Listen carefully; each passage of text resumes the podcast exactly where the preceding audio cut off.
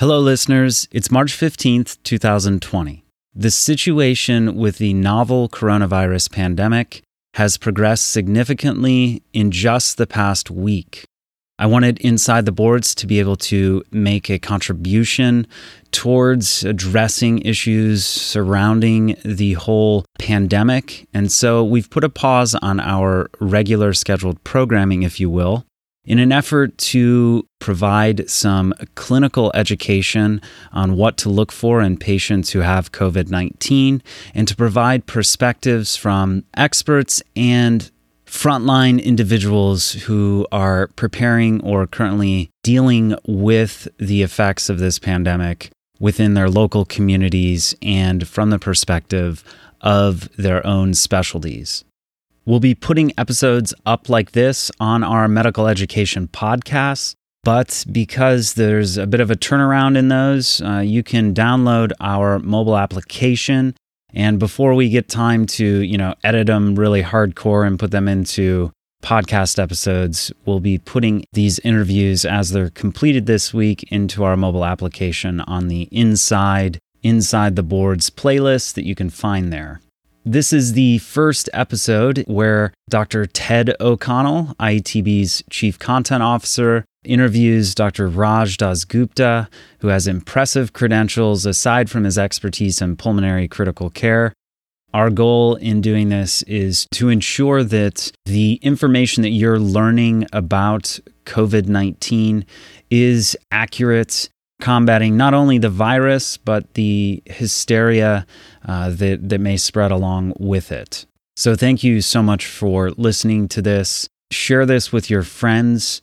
And if you have particular questions you'd like addressed in this series, hit me up on Twitter at Boards Insider. You can email us at info at insidetheboards.com, or you can direct message us on pretty much all the social platforms at Inside the Boards. And for you students studying for the USMLE Step 1, we will be launching our Study Smarter series on the Inside the Board Study Smarter podcast very soon. Uh, but this week, we're focusing our efforts on uh, producing content related to the COVID 19 educational initiative that we're attempting. And while this uh, particular episode will go up on all our medical education channels, um, just besides this one, Inside the Boards has the Physiology by Physeo podcast, the Crush Step 1 podcast, USMLE Step 2 Secrets, the original OG Inside the Boards podcast, USMLE Step 1 Success Stories, produced in partnership with Physeo, and our Study Smarter podcast, all about question dissections for the boards. This is Ted O'Connell, your host for today. I think all of you know me, but if you need any additional information about me, you can find it over on my website over at tedxoconnell.com. Today we have a very special guest who I'll introduce in just a moment. And we're going to be talking about the COVID 19 virus, the novel coronavirus that's causing so much uh, disarray in our world. This is a very rapidly evolving public health issue and, and topic. So I want to acknowledge that anything we're going to talk about today may certainly change over the coming days, weeks, and months. The COVID 19 virus is affecting people worldwide and is now impacting our local communities here in the United States. This is leading to unprecedented cancellations in sporting events, travel, group gatherings, and education. For medical students, schools are moving online or closing down entirely, and clerkships are being canceled at some schools. So we think it's a really timely topic for discussion. My guest today is Dr. Raj Dasgupta. He completed his internal medicine residency at Michigan State University, pulmonary and critical care fellowship at Columbia University, St. Luke's and Roosevelt Hospital, and a sleep medicine fellowship at Henry Ford Hospital. Dr. Raj, as he is known, is quadruple board certified in internal medicine, pulmonary, critical care, and sleep medicine. He practices medicine at Keck Medicine of USC's Division of Pulmonary, Critical Care, and Sleep Medicine. He's been featured on multiple media outlets and television shows such as The Doctors and Larry King Now. Dr. Raj travels regularly to teach board review courses for USMLE Steps 1, 2, and 3, as well as the Internal Medicine Board Certification exam. His stated life mission is to educate patients, students, and aspiring doctors for better patient care. To that end, he has published a series of books titled Medicine Morning Report Beyond the Pearls and is an editor in chief of Elsevier's Clinical Key Student Global Medicine Education Platform. Finally, Dr. Raj has received numerous teaching awards, which is a real testament to his dedication to both patients and the next generation of physicians. So, welcome to the podcast, Raj. Hey, thank you very much, Ted. I'm super honored to be here and to be sharing something together because we both share the same passion when it comes to teaching and educating. And definitely, you know, med students, residents, the public need education about COVID 19. Absolutely. So we really appreciate you being on the podcast. Um, you, you have tremendous credentials. Is there anything that I missed that you wanted to the audience to know about you?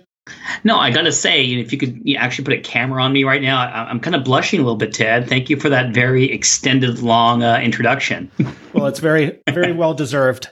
so let's jump into some questions about what's sure. going on in the world today with COVID 19. Um, and I'm going to start just kind of really with the basics. So, with COVID 19, what would you say are some of the, the important symptoms to recognize in, in a patient who presents to the office or to the emergency department?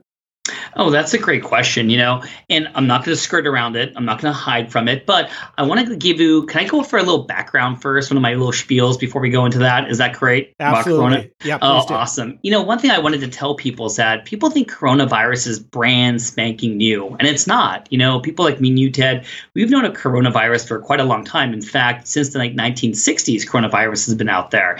And when we think about it, it commonly affects humans, and there's been millions of cases of coronavirus.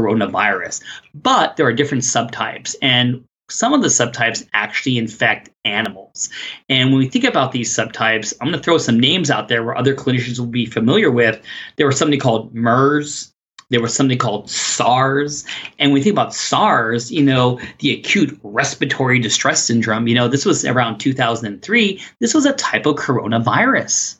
And in fact, it's going to be when we have these coronaviruses that infect animals they mutate a little bit and then they infect humans and these are the deadly ones and that's what sars is and that's what this covid-19 is and in fact the other name for covid-19 is sars-2 so because it's very similar it's very similar. So it is unfortunate that you know we have covid-19 and what's going on right now but coronavirus as the name it's been around for for quite some time. But to go back to your question, because everyone asked me about that, is that you know who's duking out for supremacy right now? It is influenza virus and coronavirus. And if you put them like next to each other, you know, at least in my opinion, I can't tell you who has coronavirus and who has the flu.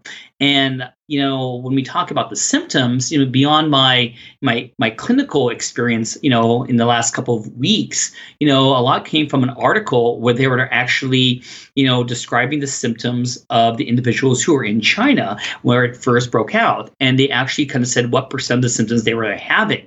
So, common symptoms that you would think about would be fevers, and when we talk about these fevers, they're going to be fevers of 103, 104, and they could happen out of nowhere, just like the flu, just like a boom, Mack truck just hit you. And, you know, prior to these fevers happening, some of these patients could be 100% asymptomatic. And I can't say that enough is that because people can be asymptomatic, that's what's causing, you know, some of this panic because you never know who has it. On top of that, you're going to get lower respiratory tract symptoms. So you could have shortness of breath, speaking medical words, dyspnea on exertion. You could definitely have the cough, but when they were kind of looking at the symptoms from an upper respiratory tract, you know what I mean? The kind of, oh, I have a sore throat, I have a runny nose, some rhinitis. They didn't really see much of that. So just like, you know, when we always talk to our patients, Ted, and say, did it sound like you got hit by a Mack truck and that's influenza? That's kind of like coronavirus too. But every time I want to give my opinion or my statement about coronavirus, I always got to watch what I say because things are changing all the time. It's impossible to have an interview anywhere without having your laptop open because something new will just pop up. So, right before I knew I was coming on here to talk to you, they were focusing on the GI symptoms. So that was kind of interesting. So it's not a very common symptom, but some people stated that they had some loose bowel movements, some diarrhea prior to getting coronavirus. So now the thought process is, you know, when it comes to transmission, of course, we are all like, hey, it's all about respiratory droplets. Now the hot topic is could it be exchanged fecal oral? And I just hate saying the word fecal oral because that's gross to begin with, but you know, maybe there's more ways of transmission than we think. So this kind of goes back to since it's a big mimicker when we talk about other viruses, specifically influenza, the answer is we need the testing if you really want to know who is who and what's what. And this comes back to, and I, I don't know why I'm on this little ranting spiel right now, where I always, I you know, I told some patients and some other interviews I did that I'm sure there's people out there that actually regret not getting the influenza vaccine because right now if you present to me while testing is so scarce and say I have these symptoms, if I knew or know you had the influenza vaccine, chances are that you may have more of a risk for coronavirus. So that's my little spiel about the the the symptoms and how they're very similar to influenza. Wow, Raj, you're really uh, demonstrating your skill as a teacher already. Um, so, related to the influenza yeah. vaccine, like me, are you currently mm-hmm. advising people who have not gotten their flu vaccine to go ahead and try to get it? You know, I, I 100% agree. You know, um, when we talk about the influenza vaccine, I think you, Ted, and me, we all have those patients that just swear something horrible happened from the influenza vaccine. I have an egg allergy. I don't want Guillain-Barré. I don't wish those pe- those things to anyone, but there are people who just don't believe in it. And I'm sure me and you have heard this all the time. The last time I got the flu vaccine, it gave me the flu, you know, and that, and I think a lot of people are regretting those statements now. And what the scary part is, is that when we talk about getting the flu vaccine now, I agree because that's one less thing to worry about. Because if someone doesn't like you out there, in theory, is it possible you can get the coronavirus, COVID 19, and get influenza? The answer is yeah. I mean, there haven't been a lot of cases of that. We're not going to make it up, but it's possible. So, what you need to do is take those risk factors away, things that you can control. You're not going to control the whole society, you know, using Purell to wipe their hands and everything, but you can control yourself getting the influenza vaccine. If you're having fevers, if you're not feeling well, well, that's not the time for you. But I definitely 100% agree about that. Okay, yeah, great. And while we're on that topic, I, I, guess the same would hold true for pneumococcal vaccines and and really just trying to protect our patients from anything else that could constitute a hit to their system, right? Oh yeah, and you know what? And people ask, and I'm sure we're going to talk about this even more. Like, well, how do I die from coronavirus? You know, it's just like every any other virus that we know. That once again, let me refer to influenza, which has we have much more data on very few people will die from the influenza virus. It's that superimposed bacterial pneumonia. And that's what we've seen so far looking at the data of people who unfortunately passed away or very ill or in the ICU. So when we talk about I always love the word common things are common. You know, if you're going to catch pneumonia in the the community, that's where I'm assuming it's not going to be Pseudomonas. It's not going to be Klebsiella. It's going to be Strep pneumo number one, two, three, four, five. So I love how you already threw the bone out there to say, hey, if it's indicated, you should get your pneumococcal vaccine. Problem is, I think it got a little confusing with pneumococcal, and I'm, I'm sure you could, like, being family practice, you could, you know, kind of get my back on this. Now that we have the 23 and the 13, one's called the Prevnar, one's the Pneumovax, people are getting confused kind of what to do, you know. And the big thing is, is that, you know, if let's say you have no respiratory illnesses or comorbidities to begin with, you know, usually you're going to get the uh, pneumovax around 60 years of age, pneumovax, which is a 23 valent, and you repeat it in five years, and that'll be around 65. We have the 13 called the Prevnar, and I hate using brand names. It's very ununiversity of me, but you know, in the Prevnar, you know, it actually covers more of the serious, deadly serotypes out there. And people don't realize, hey, it's not, it's no problem if you've already got the 23 to get the 13. If you already got one of the 23, you could go ahead and get the 13 next. It's not a big deal. So, but if you have comorbidities, meaning that you have any respiratory illnesses, you should get them right away. That includes asthma, COPD, bronchiectasis, people with interstitial lung diseases, kind of rattling off a lot of these, you know, pulmonary things, uh, things I think about. But you're right, Ted. If you want to protect yourself, you know, the the influenza virus vaccine yearly, and definitely uh, the pneumococcals. That's things that you could control. That's great, Raj. Yeah. So let's um, talk a little bit about distinguishing COVID 19 from other illnesses. You already dove into it a little mm-hmm. bit with some of the symptoms and, and even perhaps the GI piece. Mm-hmm. But if, and I know that you are working on the wards and in the ICU and aren't necessarily seeing these patients come to the office or the emergency department. But if you were in that setting and you have somebody coming in with either upper respiratory or, or lower respiratory symptoms in these early stages before we have like really good access to testing and you're really having to take a clinical diagnosis without those tests how, how would you suggest sorting these people out? Like cold uris pneumonias mm-hmm. even allergies. Like what, what's going to for the medical students that are listening to this how, how would you suggest that they really think about this to sort these patients out Sure. I think you know times have changed quite a bit. You know, we really rely on the patients of being good historians, which is is a tough, big burden on the patient itself. And we know a lot of patients are not the greatest historians, and pieces of information that are not important to them are important to us. So, number one, I think that for once, you know, I'm going to say I am now a big fan of protocols. You know, being a critical care doctor, I never really loved having to do a checkbox of things to do, but that's where I felt that, you know, a lot of hospitals, the United States in general, were a little behind the eight ball because we didn't have those protocols set. Because, you know, I don't want to skirt over what you said in your question, which was very important. If someone suspects that they have, you know, coronavirus COVID 19, it's not as simple as going to your primary care physician because of the fact that they may not be prepared to take those samples to, to, to, to rule it out because they got to protect themselves in their office. They need special masks to do it, you know, and also, it's not as simple as telling these patients go to the ER. That's the last thing you want people to do is to flood the ER, ruling out COVID nineteen. Right. So that's where you know it's you know I don't want to switch this from a great medical talk to a political talk, but you know the big thing is what we need are testing centers, and I never really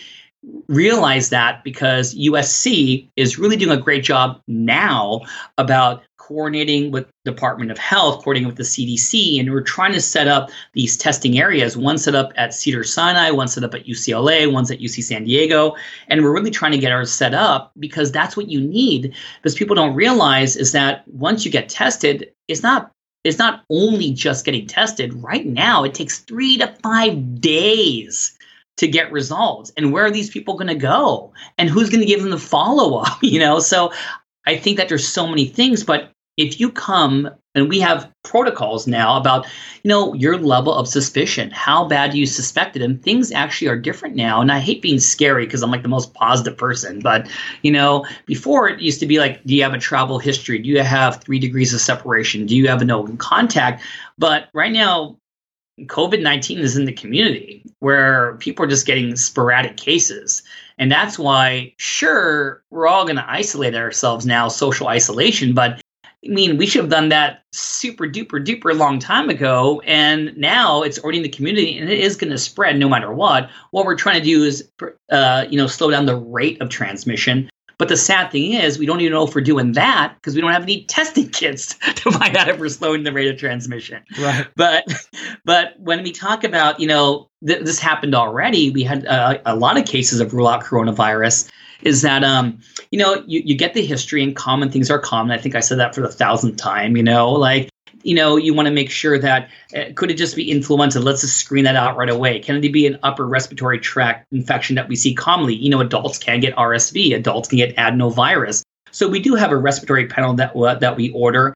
I think the big thing is that anytime right now that's that that's going to be on your differential diagnosis, anytime we're going to have to have appropriate isolation. And we do have isolation rooms. We do have you know certain protocols in place of how do we test these patients when do we test these patients but I think it's going to be really about that medical student staffing that case with the intern to the resident to the attending to say, hey, is this something I'm really worried about? And the problem right now is that if you keep on watching all these, you know, news reports on TV and webcasts, and oh my God, everything is starts off with the word alert, sudden update, and you're so panicked. Everyone's in panic mode now that the minute you even think it may be COVID 19, you're going to rule it out. And probably everyone listening to our podcast probably thinks they have COVID 19 because of all these symptoms. So it's hard. And, you know, the easiest way to test for it, testing, I'm not saying we have the test kits available. I'm just saying it's really just a nasal oral swab. And you could send it to here in LA, like, you know, Quest Labs, they can do it. But the question is, how long does it take for the turnaround? Where is that patient going to be? Should they self isolate? Should we admit them to the hospital? There's really a lot of questions out there. So the answer is we don't have good answers. But if it's on your differential, you know I mean, and they're in the hospital right in front of you, I mean, definitely contact someone of higher authority. If you're a med student, you're intern. If you're intern, you're attending. And we all have our emergency contacts. We have our direct contacts in the infectious disease doctors, and they're just super duper amazing. And we should give a big shout out to everyone, especially my ID doctors that are like not sleeping anymore because they're so stressed. But we have protocols to uh, that they help us execute to make sure we treat these patients correctly. Yeah, I can't emphasize that enough. The shout out that we need to give to infectious disease. They really are carrying a heavy burden these days. Yep. So you touched a little bit on a question I wanted to ask you too. Um, you mentioned isolation rooms, and I would love to hear kind of what the critical care community is saying about this, how you're preparing, even the potential for what happened in Italy with you know, with hospital systems getting overwhelmed. So what's going on in your intensive care units and and your ICU community? Yeah, no, it's very scary. And the answer is it's not just scary because of COVID 19 coming in. You know, every time you suspect a case, every time you want to quote rule it out, someone else can't get that ICU bed, you know, and in a non mean way, you know, we definitely have COPD exacerbation. We have people with interstitial lung diseases. We have a cystic fibrosis, you know, center of excellence here at USC. And, you know, those rooms, those ICU rooms will be taken up. So people can't only think about the COVID patients themselves, but who's not getting that bed. And, you know, it's going to come to the point where we may have to start sharing. I know it kind of sends chills up my spine, sharing these ICU rooms. And then it becomes, you know, not being selfish and only thinking about myself and my, my team. But what about the nurses out there? You know, it's all about nursing staff being comfortable, nursing staff getting good training. And it's so easy for me, you know what I mean, to say, hey, let's execute this protocol right here. But a lot of the protocols entail my respiratory therapist to go in the room with appropriate gowning with active ventilation systems attached to their suits to do these things. And, you know, a lot of us weren't ready, prepared, or even thought this was going to happen. No, and, and you know, and sometimes when we have certain patients that come here, it looks like that movie Outbreak from the olden days. Uh, it is really scary. Yes, we're we're living through really interesting times. Yeah. Um, are you guys seeing already cases of COVID nineteen at your medical center? It, like in, in the on the wards in the ICUs, and, and I don't know if this is something you can talk about or not. No, and it's actually really, really public knowledge. You know, I mean, I think at this point there can't be any secrets, you know, about different hospitals, and I think the our CDC representatives are doing such a good job. And you know how it is on your phone. Your hospital will send you updates every second. It's just, it's my my phone is literally blowing up with emails. But the answer is we have not had a confirmed case of COVID 19 at USC Keck Medical Center. There's been rumors that there may have been one at County, but I can't confirm that at this point right now. Uh, definitely my neighboring hospitals around Southern California have had cases. And, you know, I always tell people my big thing is I don't want individuals to panic. You know, if you could tell me what, if I could tell everyone what I'm all about, it's about being prepared. I'm all about that, but not being panicked.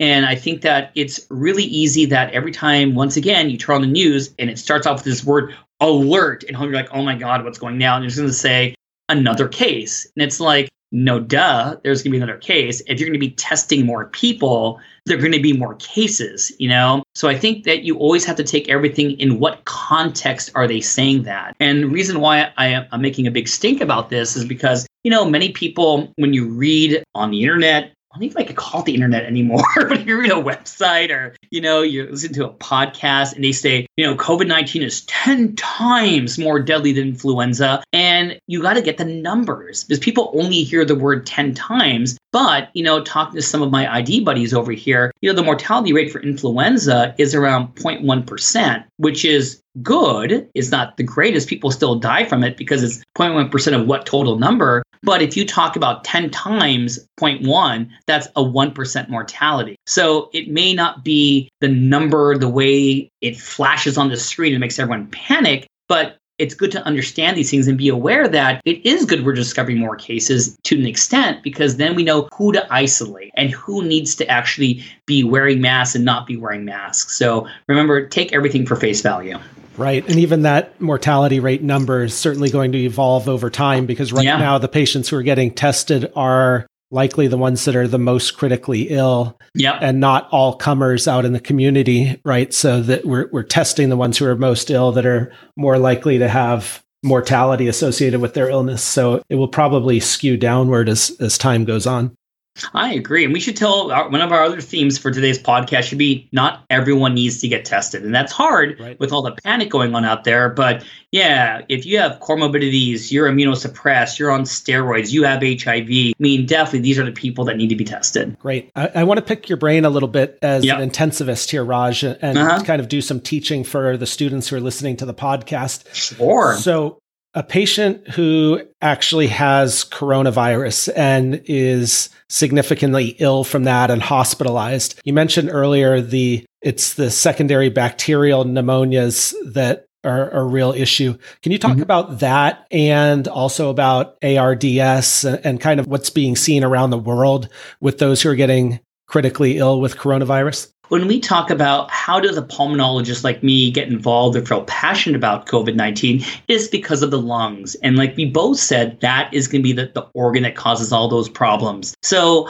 I would say that um, having a superimposed bacterial infection, the way I look at it is that that virus does a damage your lungs, makes your immune system weak, and it just is a setup for a vi- for a bacteria to come in there. And I mentioned the word community acquired. So when we talk about pneumonias, you know, there are many different ways you could categorize them. People say typical and atypical. Some people say community acquired or hospital acquired. And those are all correct statements. But because most of our patients will be coming from the community, we think about a community acquired pneumonias. And I always think about the big three. Number one is always going to be strep pneumo. And for my med students out there, you love to hear buzzwords like rust colored sputum. When you look under the Yagras, look at these lancet shaped diplococci. So think about those type of things. You could diagnose strep pneumo with a urinary antigen, even though it's not that common to use, but you always want to culture to get sensitivities. Number two is always going to be Haemophilus influenza, the bacteria. And number three, I don't see a lot of it. It could be Moraxella catarrhalis. I see that more when I think about COPD patients. But of course, you know, when you think about hospital acquired pneumonias, because some people could be in a nursing home or a long care, uh, long term facility, well, then you worry about some nasty, nasty gram negative bugs like Pseudomonas or resistant bugs that we call Staph aureus, like methicillin resistant uh, Staph aureus MRSA regardless of these bacteria or no bacteria, people with uh, COVID 19 may go on to develop something called ARDS, which you said appropriately, and that stands for Adult Respiratory Distress Syndrome. And that is, ooh, horrendous. So when we think about ARDS, I mean, I don't think there's enough time in this podcast to actually give you all the, the gruesome details or the awesome teaching about it, but it's going to be a lung inflammatory syndrome where these wonderful, juicy, plump alveoli get filled with this inflammatory fluid. And you can imagine these alveoli get kind of, they shrink up, they get shriveled up, you know what I mean? So you can imagine if your alveoli are shriveled up, they lose surface area, you can't diffuse oxygen in well. And if these alveoli are filled with this inflammatory exudate. That's another thing preventing CO2 from getting blown off and oxygen from coming in. And not to mention, your lungs are just very, very non compliant. And for my step one listeners, what is compliance? That's always going to be about pressure and volume. So if you're going to be non compliant, you need lots and lots of pressure for just a small little change in volume. And because of that, it's really hard to blow off CO2. They become hypercapnic. They have their alveoli are actually filled with inflammatory fluid and shrunken up, so they're very hypoxic. And there are very special ways that we have to ventilate them, meaning that number one, anytime you have ARDS, you always, always, always get managed on the ventilator. We don't use non invasive BiPAP or CPAP for these patients. They're in the ICU on the ventilator. And of course, you want to treat the underlying cause, and that could be giving antibiotics, or if it's just the virus, kind of like waiting it out with supportive care. But I would say the teaching point, if there's one thing I could say that helps decrease mortality for ARDS, for ARDS on the ventilator, is that we use low tidal volumes. And what does that mean? It means that if we give normal tidal volumes that maybe me or Ted would use when we're breathing, they would all go to the good alveoli because there's still some good alveoli left in the lungs and they would rupture. So we give lower tidal volumes to protect the remaining good alveoli and there are some, you know, physiological consequences of doing this, but studies have shown, and a classic study is the ARDS trial, the alveoli trial, that showed that low tidal volumes will help out more uh, improve survival. Here's where it kicks in. Do we have enough ICU beds? Do we have enough ICU uh, ventilators to help all these patients who may come in with coronavirus, as well as the our other usual patients that come in? And ARDS, like I said, um, it's a law of supportive care. And I wanted to mention one, one, one really interesting statement. So for ARDS, a spicy, spicy topic is about giving steroids. And some studies have shown, yeah, give some steroids for ARDS, and other studies, maybe not so. If you do give steroids, you want to give it earlier in uh, in ARDS because it's a spectrum disease that starts off with more of a you know exudative phase where maybe there's some active inflammation where steroids could work, and if it progresses, it goes to more of a fibrotic phase where you do nothing. And why am I bringing this up is because the uh, WHO and the CDC stated that if you just have coronavirus, there's no role for steroids. And that was a statement that was made. And I think that's important because, you know, if med students are watching doctors like me in the ICU, they probably get the impression I give everyone steroids because, it, you know, it seems like no one leaves anyone's ICU without getting a dose of steroids.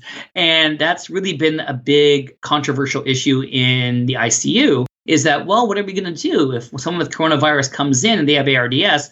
What's going to be the most important thing to do is give the steroids for the ARDS or are we giving it for the coronavirus? But data clearly has shown for coronavirus itself, do not give steroids. And that's the take home message. That's a great learning point, Raj. And actually, I think you've kind of set this up for, if you don't mind doing a little bit more teaching for the students listening here. Could we dive into ventilators even a little bit? Um, talking sure. about criteria for putting somebody on a ventilator, how they work, basic yeah. settings, criteria for discontinuing ventilation. Uh, you know, wherever you want to go with that, I think could be really helpful. I think sometimes ventilators are a little bit of a kind of a black box for students.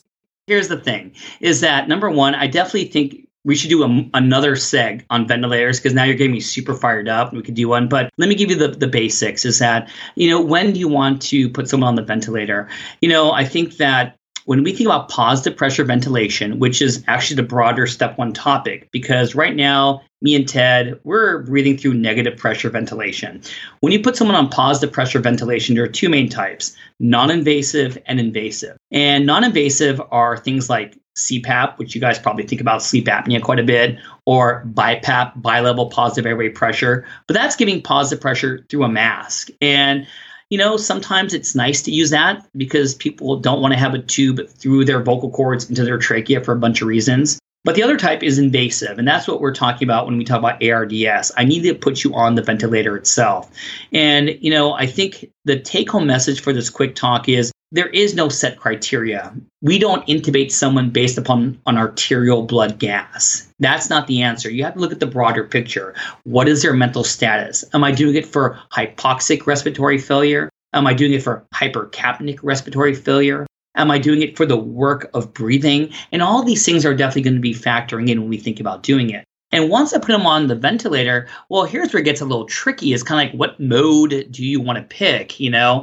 And I think that in broad strokes is that there are two broad modes. Number one, there is the Flintstones mode of ventilator called CMV, controlled mechanical ventilation, meaning that the ventilator controls everything. So if I want to breathe 14 breaths per minute, and I put 14, that's what you get. I can't breathe 16. I can't breathe 18. I, the ventilator controls everything. Now we use what's something called assist controlled mechanical ventilation. ACMV, assist controlled, meaning that hey, let, uh, let's let's kind of let the patient be have some of the control here. So all the patient needs to do is trigger the vent in order to get a breath. So that's the new standard, assist controlled mechanical ventilation. And of course, there are different types, you know, below that.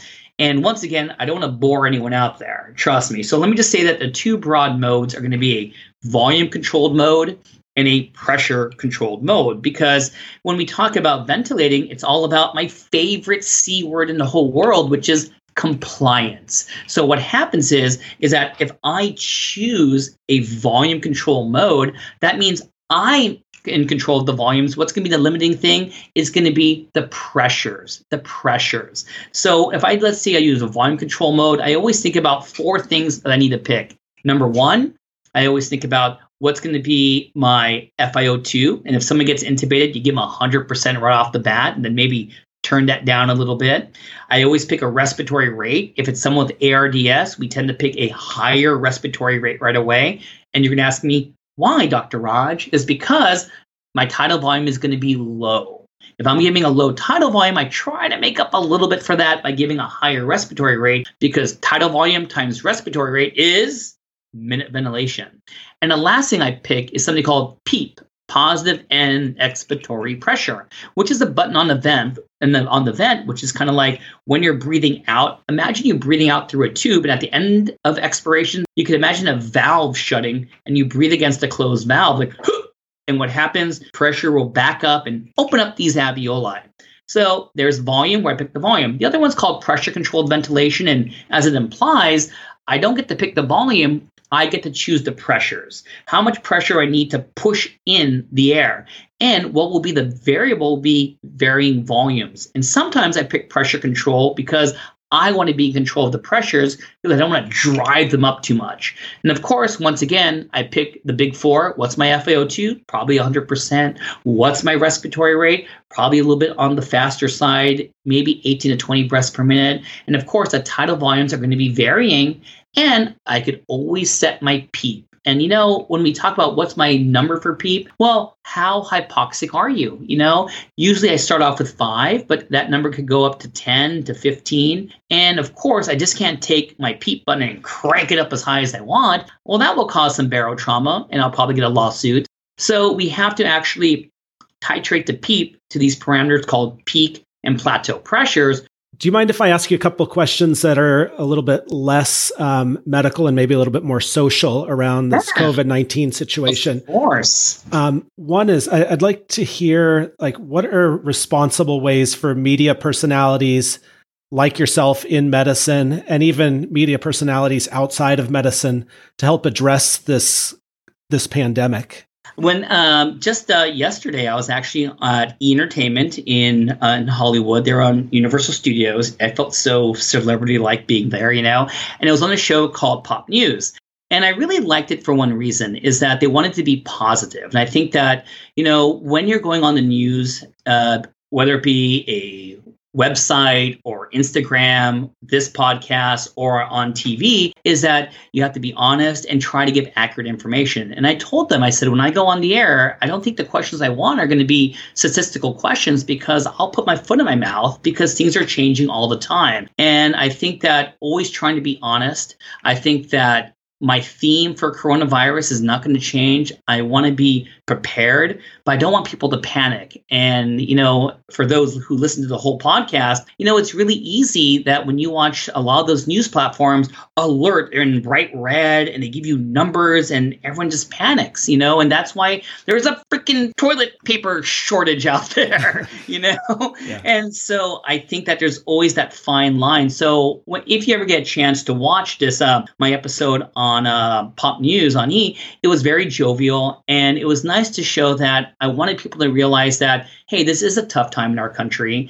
I know, and I think that we need to stand together. And I do really, really, really um, appreciate NBA NFL, all these athletes doing the right thing because of, I feel that they're role models. And I think that all the things we're doing right now to help out with COVID 19 is not because I'm going to tell you, Ted, you're never going to die from COVID 19 and neither am I. But my mom and dad might, you know, and we're doing it for our elderly generations. And that is a lot of responsibility. And I think that young kids look to the LeBron James, you know, to make see if he's doing the right thing. And it's nice that they are doing it because we're, they're going to be setting the bar for being a good influence. Because all we could do now is to do things that are in our control, which is the social isolation. You know, people still need to go to work. I'm doing this podcast from work, you know, that's just the way it is. There's only so much you can do. So I think that being honest, trying to be up to date, and trying to be positive, that's what people need to hear. Yeah, that's a great message and, and dovetails nicely is with my next question, which is mm-hmm. how can the media contribute to combating the pandemic and on the flip side, what can hurt the efforts around controlling and, and helping to treat the situation? Yeah, I mean, I think the limiting factor, and it's going to be everyone's going to like nod their head and say, "I've heard that a thousand times," is the amount of testing kits. You know, and I think that every time I, I, I watch a news update, apparently there should be a billion kits circulating somewhere that I haven't really seen, and people don't understand why that's the problem. It's the problem because that when the first outbreak occurred in the United States, I believe it was in Washington, oh, it happened in a nursing home, but surprise, surprise, it affects the elderly. And at that time, if we had the testing kits, it would have been great that anyone who was in contact, boom, gets screened. We know who to isolate. But we didn't have the kits at the time, and these people were just out and about. And so now that we're, you know, when we talk about hey, how, um, what is the mortality? What is, are we improving from day to day or getting worse? All these things be, are based upon mathematics and having a denominator of how many cases do we have. So when you ask me what's the mortality rate, it's the number of cases based upon number of deaths based upon number of cases. And because of the lack of kits in the United States, we never have an accurate denominator you know, talking about the disease itself or comparing it to someone else. And when people always ask me, hey, Dr. Raj, like, how do we know when we're doing all this social isolation, uh, it, it's going to be working? Well, that's going to be when we know that the incidence of new cases are decreasing, you know, every day and every day. But the problem is, if you don't have the testing, how do you know you're having a decreased number of cases? So that's why everyone always has that question mark. Everyone says the word usually, everyone says the word hopefully. But I think that the same things, the same standards I hold myself to, I hope other journalists and media experts do the same. And I guess the one tip I would give is that if you're going to be um, giving medical information to anyone, I hope whoever it is has a doctor present. Because I think that you need that doctor to validate, to agree with what's being said. I don't think it's fair that a only a publicist or newscaster should make such you know, strong statements because it does raise a lot of panic. That's a great point, Raj. I agree 100%. So, our audience on this podcast is primarily medical students. Do you have thoughts on how medical students can help during this pandemic, especially as we're seeing classes get canceled and schools trying to do online stuff and even um, clerkships and rotations get canceled? How, how can students potentially contribute here? Oh, I mean, that's, you know what? I'm going to give a shout out to some of my favorite medical students in the whole world. It's the University of California, Riverside. Uh, you didn't see that coming. So I'm also uh, an assistant professor at UCR, and I just actually did a uh, preparing for residency to the fourth year medical students. And, you know, I go there almost every year. And in the prior years, I'm telling you that Ted, the class was packed. This year, it was just like, you know, four people, five people, because they were showing responsibility. And they're like, Raj, we dig you the most, but there's something going on, and we're just going to telecast this. And everyone's watching at home. Only the students that needed to be there for other reasons really showed up. And I loved it. I wasn't bummed out at all. I was still just as pumped up to give my lecture. And it really impressed me about that. It impressed me that, you know, if there wasn't a necessity to do a rotation, they were very uh, open to say, hey, maybe I don't need to be on campus at this time. I don't need to be in the hospital at this time. But the students, you know, I also hear the flip side that were like, hey, I want to be a doctor, and my job as a doctor is to be in that hospital. So if I need to be there and they feel I need to be there, they were willing to actually do their rotation. So I think the fact that they were looking towards their um, their mentors and their directors of what's the best thing to do, and they were open to suggestion. I think was great. And another thing that um, I just want to say is that you know, for anyone, not just medical students, little things go a long way, and I think that you know teleconferencing my patients for care. You know, if they don't need to come see me in the office, I'm finally saying, "You all right? Let's do this teleconferencing thing." And I think it worked out really, really well. My wife and I, yeah, we love to go out and go to restaurants, but instead, you know, we still want to support our favorite restaurants. We call them for delivery. So there's a lot of things that everyone can do that I think is just very reasonable. So, um, you know, if you if I had to take a guess, who's going to probably make a killing from this stuff? It's probably going to be like Disney Plus and Netflix because everyone's going to be at home watching right. TV and movies. You know. All right, everybody, you heard that there. For there's there's the stock picks for the week from Dr. Raj. Um, how do you see this, Raj, affecting medical education with coursework? You know, rotations potentially getting put on pause um, right before match week, too, right? So, yeah, and it may even delay the you know how the, the next the current third years um, finish up their core clerkships. Do you have you thought about this and how it might affect um, education? I, I, just heard your your the um, discussion you did about step one USMLE step one going to pass fail. So I'm, yeah. I'm sure you've kind of given this other situation some thought too.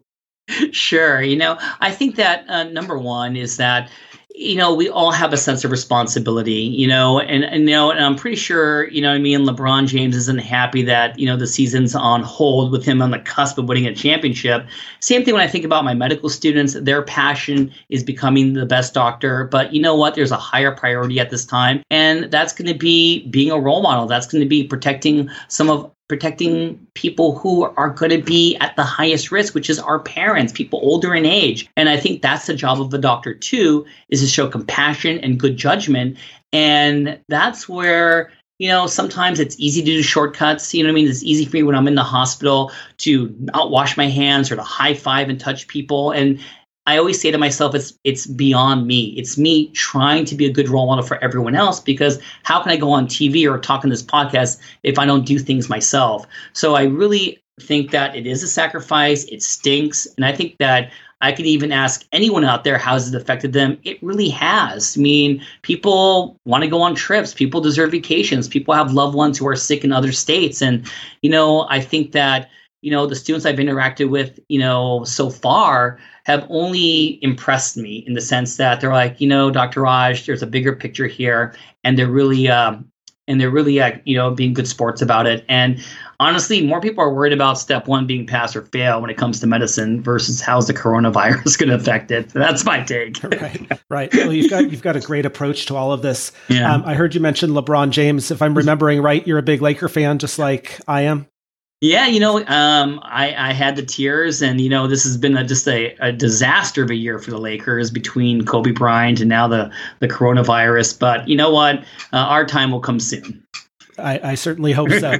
uh, you know, I think one thing that we need to all remember here too is there there are a lot of people um, who are working paycheck to paycheck and and really don't have the give in, in their financial situation and can really be affected by this COVID-19 situation and, and, and schools being shut down and, and needing to find childcare. Mm-hmm. And, and as you mentioned, the restaurants are, are affect, potentially affected too as fewer people go out to eat and, you know, it's going to affect movie theaters and all kinds of yeah. different, different things. You live somewhere over uh, in LA, right on the east side. Is that? I do. I do. You know, I live. I don't live in uh, really close to Pasadena. I yes. live in a place called La Canada, and it sounds really fancy, but it's just spelled La Canada, but it doesn't sound sexy when you call it La Canada. yeah. So I want to give you a chance, you know, since the restaurants and all, kinds of business, small businesses are potentially going to be really affected by this. Yeah. Any favorite restaurants that you want to give a shout out to, you know, just to kind of help support them through this situation? Oh my God! You know, th- th- there's a pizza place right by my house. It's called um, Hello Pizza, and it's owned by this awesome. It's an awesome. It's an Asian restaurant, but they make like American pizza with like an Asian feel to it, and it's so tasty. And it just stinks that uh, they're a mom and pop place.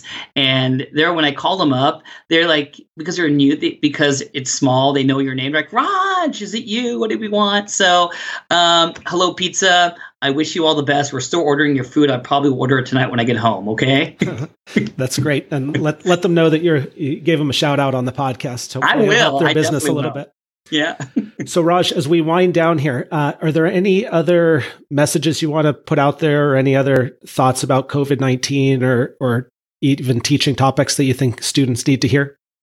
You know, I would say one of my favorite little tidbits before I say goodbye is that, you know, people have always asked me, why is it called, you know, coronavirus? And I just want everyone to know for sure that it's not because it's named after drinking a beer under a palm tree, okay? That's not why it's coronavirus. It's called coronavirus is because when you look under the microscope, it actually looks like a crown. That's what, you know, corona means. And it has little spikes on it. I'm sure all of us have seen this when we see these newscasts. They put the little, you know, chyron up there about coronavirus.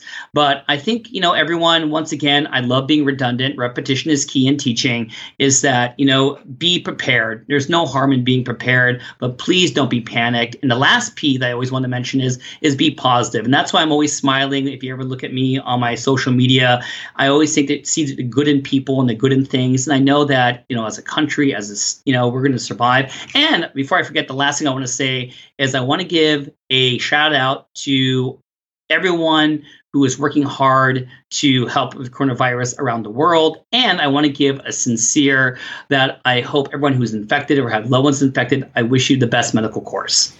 Your messaging is just absolutely great, Raj. Um, I want to thank you for taking the time out of your busy day uh, to join us on this podcast. I think students are going to find this to be super helpful. I hope that at some point in the near future, we can have you back and talk about ventilators and even pick your brain on other topics since uh, it's just such a wealth of knowledge. So thank you very much for joining us. Oh, you're super welcome. And I'm going to take you up on that, Ted. We're going to come back. We're going to talk about those ventilators. Awesome. All right, Raj, we'll have a great rest of your day, okay?